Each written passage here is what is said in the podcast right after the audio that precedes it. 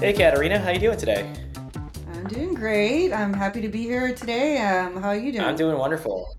We had an opportunity to connect before we started recording, so um, really getting to know you. So I appreciate you jumping on today on a super busy day.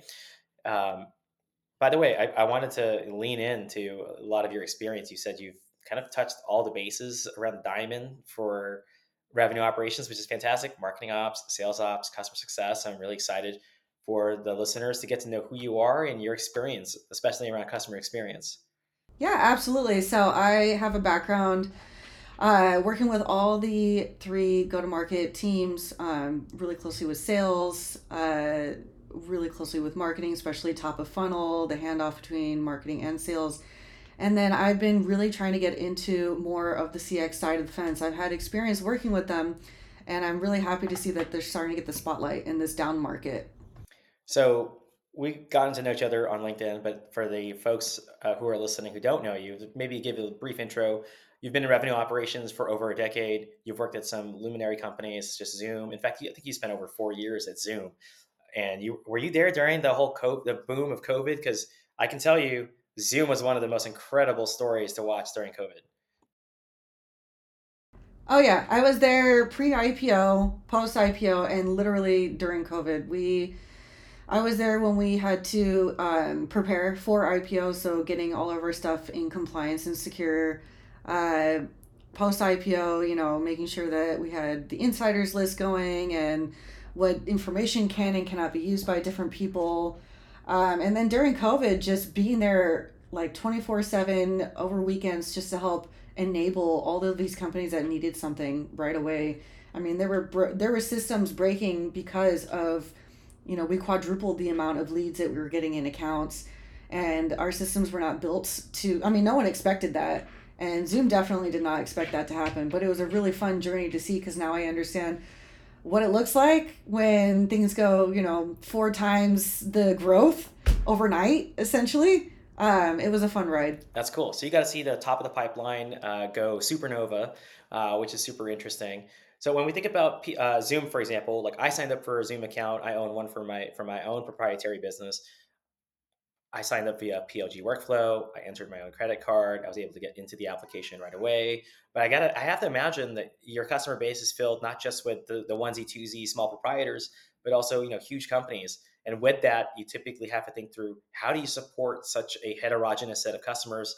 And one of the easiest ways that I can think through it is to segment it according to a high touch, low touch model, where a dedicated account manager or support CSM is on the high touch side of the house for your exclusively you know rich clients high potential clients.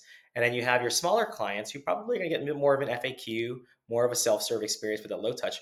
I'm curious how you think through high touch and low touch not just at zoom but just overall through your experience So a lot of different companies have uh, different strategies on how they segment high touch versus low touch. At Zoom, it was based off of ARR. So uh, that's a very common way a lot of companies segment their customer base. Um, Zoom did a really good job to build a self-serve model and a community for a lot of those lower ARR companies, and then the really high enterprise level would get dedicated CSMs, dedicated technology um, implementation managers.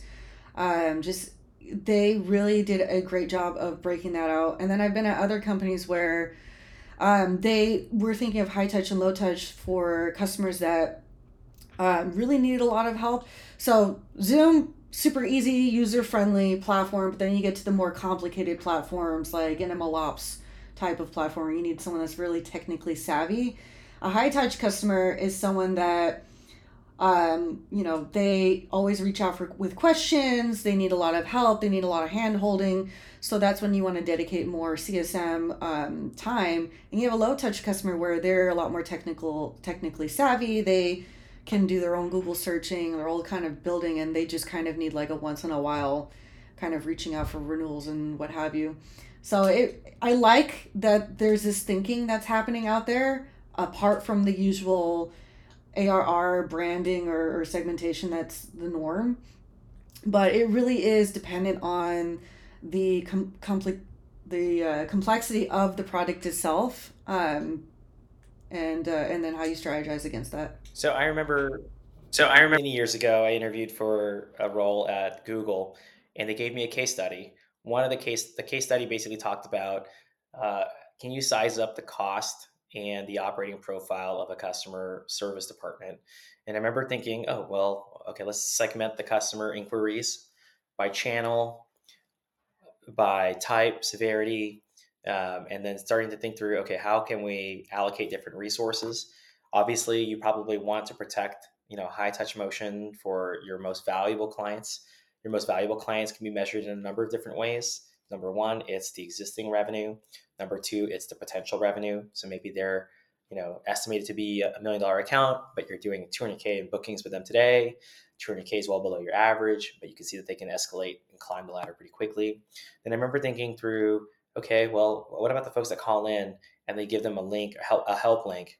And I think one of the beauties of other industries is that you can set up a community, which you, you had talked about. So there's just there's your help articles, your knowledge base, but then there's also the community. Like for example, you know there are, for example, for Salesforce, if I have a question, I'm probably going to find an answer on the Ideas Exchange, or I'm going to find it on Stack Overflow, or Salesforce Ben or some of these other sites that are out there. Um, so yeah, I think it's super interesting. But you know, when I think about the CSM these days, it's about preserving the integrity of the revenue through renewals and saves. And then it's also about identifying expansion opportunities and either handling the expansion themselves or working with an, an expansion manager. Um, but there's always this friction in our CRM and our processes where the sales team and the CS team have to work together. I'm curious how you think about that evolving process, that handoff between both sales and customer success. Oh, yeah. So that's something that is definitely being smoothed over now with this down market. So before a lot of it was you just want to get the the logo, the new logo. You want to make a sale. Well, uh, you know, obviously a lot of the thought process before was growth for the sake of growth. Um, and then you know when when the sale was made, there wasn't a lot of thought into you know was there an overpromise on products or features that the product team has no idea about or it's like in, in the roadmap like six plus months away from now that's not even going to um, help the customer today that was promised that they would have that and then the customer success team unfortunately then has to deal with that that kind of um, problem and they might end up with a pre-live churn which i've seen before at previous companies so for the handoff process it, they definitely have to be closer i've seen it done well and i've seen it done really bad at companies the way i've seen it done well is the ae is included still. So they once they make a sale, the AE doesn't go away anymore. Like the the the way I've seen it not work is when the AE makes a sale and then completely gets rid of that t- that territory and now it belongs to the CSM. The way I've seen it done well is the CSM and the AE are still partners in the entire process. Whether or not the CSM is the one that's in charge of actually selling for upsells or actually making sale for renewals is up to how the you know the CRR wants to segment that, but they still need to have that relationship, and I think that is what makes it a much smoother process, um, and also not uh, pushing you know growth for the sake of growth anymore, which is really good that I'm seeing the down market's not doing that anymore. So that's good. So if you think about that, the attention has shifted from uh, new business to all of the business, right? New is still important, obviously, but I'm personally seeing and hearing on LinkedIn that you take a, I don't know if you know this metric, but it's called the sales yield. It's the sales plus marketing expense divided by new ARR. And it gives you a ratio of how many dollars are spent on revenue generating teams as opposed to uh, relative to the yield that you're receiving. That metric today, I think uh, a couple of folks on on LinkedIn, like David Spitz, for example, has cited that metric at around 250%. So for every dollar of sales and marketing expense, you're on, uh, you know, for every two and a half dollars, you're generating a dollar uh, in sales. So obviously, in uh, incredibly um, difficult expense outlay for you know the cash that's coming in the door. And so the shift is atten- as the attention is shifted to existing revenue, existing customers. You know, making sure that those customers don't churn. Maybe if they do downgrade, you know, doing it gracefully and setting themselves up for for, for success down the road if the market ever turns. And so I'm curious in your workflows when you're thinking about you know the information between sales and customer success, what type of information are they writing down, and where do they write it down? Do they have an internal meeting? I'm curious about some of the best processes or best practices that you've seen. Yeah, there definitely should not be a separation in conversation. So I've seen, you know, everybody's aware of all hands. All hands, you know, and it's very revenue focused, new revenue, anyways, focused. And then maybe you'll have a separate uh, weekly or bi weekly meeting with just renewals, but you're not including the AEs. I think AEs should definitely be in that conversation, in that call. Um, it's it's important that there is a uh, a promotional way of getting the AE involved in that. So you know, a lot of sales are motivated by money, obviously for revenue. Um, so there's got to be a motiv- motivational factor to make sure those AEs are interested in those calls and in retaining customers. Um, plus, I see that, uh, and I agree with what you're saying about that number. Um, you know, with sales and marketing, how it you know they put in two two and a half dollars and get one dollar back with the CSM team, um, what's what's good about this market right now is you have the money, you have the customer base. What's important is you can also focus on these net new startups um, that are going to one day become, you know, right now they're starting out as SMB, but they will if once they have you and they're they stick with you and they're the ones that are going to be growing exponentially because they've learned to budget through this down market they've learned to generate revenue through this difficult, uh, you know, down market, what's going on right now with, with budget freezes and everything. And so um, that's kind of the shift that I'm seeing um, and how I think, um, how I'm thinking through this, this question, this topic. So with that comes in mind, you know, the, the, the process handoff between sales, customer success, you want the customer to feel that they're not necessarily moving down a conveyor belt from one station to the next it's okay. I'm, I'm now on station one. Now I go to station two. What you're hearing is this is a team that has my back and they're shepherding me through the experience, I value helping me through my evaluation. I make the selection.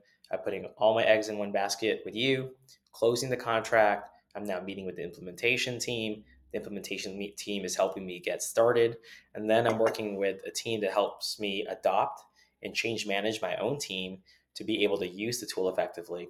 So with that, I, am curious how you track success, right? It's okay. I write I write a next step note to from sales to customer success. Customer success takes that note, puts it in a Google Doc, then a kickoff deck. Okay, I get that. Uh, as a RevOps person, that is very hard for me to track, and I, I love tracking things. So I'm curious, you know, what type of me- metrics or KPIs have you seen to ensure success with your customer success teams? So, I mean, you have the usual um, health scores of companies, but I would say, you know, um, the time for implementation, you want to make that as short as possible. Um, of course, the difficulty of the product, the longer the implement implementation. So that is something that you want to look at. Um, obviously, you want to look at retention uh, metrics as well. If you're a brand new company, it's going to be really difficult to get a historical trend on that, but you want to make sure that people are sticking around. Um, a lot of companies won't sign three year deals. A lot of them will just do one year deals. But being flexible even within that, maybe if someone is unwilling to start with you because you're a brand new startup and you're not unknown name, maybe do six month contracts even instead of one year. And now that can be a that can cause a wrench in a lot of metrics that people like to track. Um, freemiums and trials, I've I've seen great success with that. That's really huge for the customer success team um, to track. So when you have these freemium folks, um, they are technically still customers. Yeah, they're not paying us anything, but they are customers. So flipping them over to paid is it's really important to track usage metrics. Um, even with trials, uh, you know, seeing how much they actually use it, if they even logged in and used it, um, keeping up with them to see how how much they like the product. Um, these are all metrics that are really important to be able to track success for, especially for the after sales process. Um, in revenue ops, a lot of the metrics to track is like, you know, how many people hours are you saving off of these programs that you're implementing? Um, because we don't directly create revenue, uh, we do generate revenue, quote unquote, through people hours saved because a process is automated manual hours, for example. So yeah, I love that. So the idea to tell a story with uh, your data, Um, I think what's often missed with a lot of folks is they don't know what their customers are doing with their product unless you create the metrics to track it. And then, secondly, you need to have that feedback loop with the customer. And usually, you get that in the form of like a business review, particularly for your enterprise clients. You want to know you purchased the solution for a reason, you have a goal in mind. Did you achieve that goal? Are you close to achieving that goal? I can see your product usage metrics, but I don't actually know if you're achieving your goal or not. I can tell you, like, as a revenue operator and my renewal is coming up, my CFO is always asking me, Jeff, are we going to renew? Are we are we really using this tool? You know, is this something that you want to keep? And so I have to have a perspective on, okay, well, I'm going to trim costs here. I'm going to maybe transform the bundle. I'm going to ask them for a repricing. Maybe I'll do a product swap of some sort. But quite honestly, I might be logging in every single day, but my CSM on the outside looking in might be thinking, this guy Jeff really loves our product. He's logging in every day, but he doesn't see the, conversation that I'm having with my CFO. And it's not until we have that business review it's not where I can have that, you know, that that that open the kimono, that you know, that real conversation around, you know, we're really thinking about downgrading or churning or product swap, something that you don't want to hear but you don't see in the data. Oh, and it and that's that is such a huge. So it's not just important for the vendor themselves to be tracking these metrics, but also to open it up to the customer. So Zoom did a really good. Uh, they did a really good job on this area because um, as an IT administrator of, let's say I am managing our Zoom account, I can see how many recordings were made or how many people are actually logging into using Zoom or you know I can actually as an IT administrator put that it's already built for me in a dashboard I use that when I'm uh, discussing the reason why I need to re- renew. And a lot of companies, they have that data somewhere, they're just not making it available. And that's just a very easy way to um, be able to argue against why a customer wants to churn be like, hey, look, you know, I know you want to churn, but did you know that 90% of your org is logging in every single day and actually using the product? And it would disrupt the business quite heavily if you decided to churn at this time. So it's it's a metric that I think people are becoming more cognizant of, but they're definitely not. They don't know how to use it. They're not sure how to uh, formulate it in a way that it's usable for them to sell or to you know promote business. So we're coming up in the last segment, and I've always asked this: if you were to like go into a time machine, go back in time, meet your younger self, I'm curious what type of career advice you would give, uh, you know, give yourself. Hmm. I'm not sure, honestly. I feel like I've fallen into a really good uh, flow, like a really good career path. Um, did I know that I wanted to be in RevOps when I graduated college? No, not at all. But I think that not sticking with just sales or not just sticking with marketing, which a lot of operations people do has really helped me in the long run because um, putting getting this holistic point of view um, has really given me a step up in understanding you know putting together all these metrics for the business and understanding uh, what's important what what are the trends happening out there um, i would say if i had a if i wanted to say something just be more aggressive at a, an earlier time um, go out there more. Um, I, I kind of st- stuck with like my first job out of college over six plus years. Uh, I probably should have left um, earlier because there's so much more I could have gained in experience um, that I'm finally able to get as I'm going through all of these different companies that I've been in, in experiencing. I appreciate you sharing that. And for all the listeners out there who want to connect with you, I'm curious, uh, uh, maybe ask you, you know, how can folks get connected with you? Where can they learn more about you? Just reach out to me on my LinkedIn. I am extremely uh, responsive. I I'm on there every day, just as much as people are on Instagram. That's my LinkedIn. So uh, just find me, Caterina Torres, and you'll you know just reach out through email or I'll get back to you as soon as possible. Awesome. Well, thanks. Thanks again, Caterina. Yeah, thank you so much for having me on this call. This was a really fun conversation. Um, I love talking about this kind of thing, and yeah, I really had a, a fun time talking about it.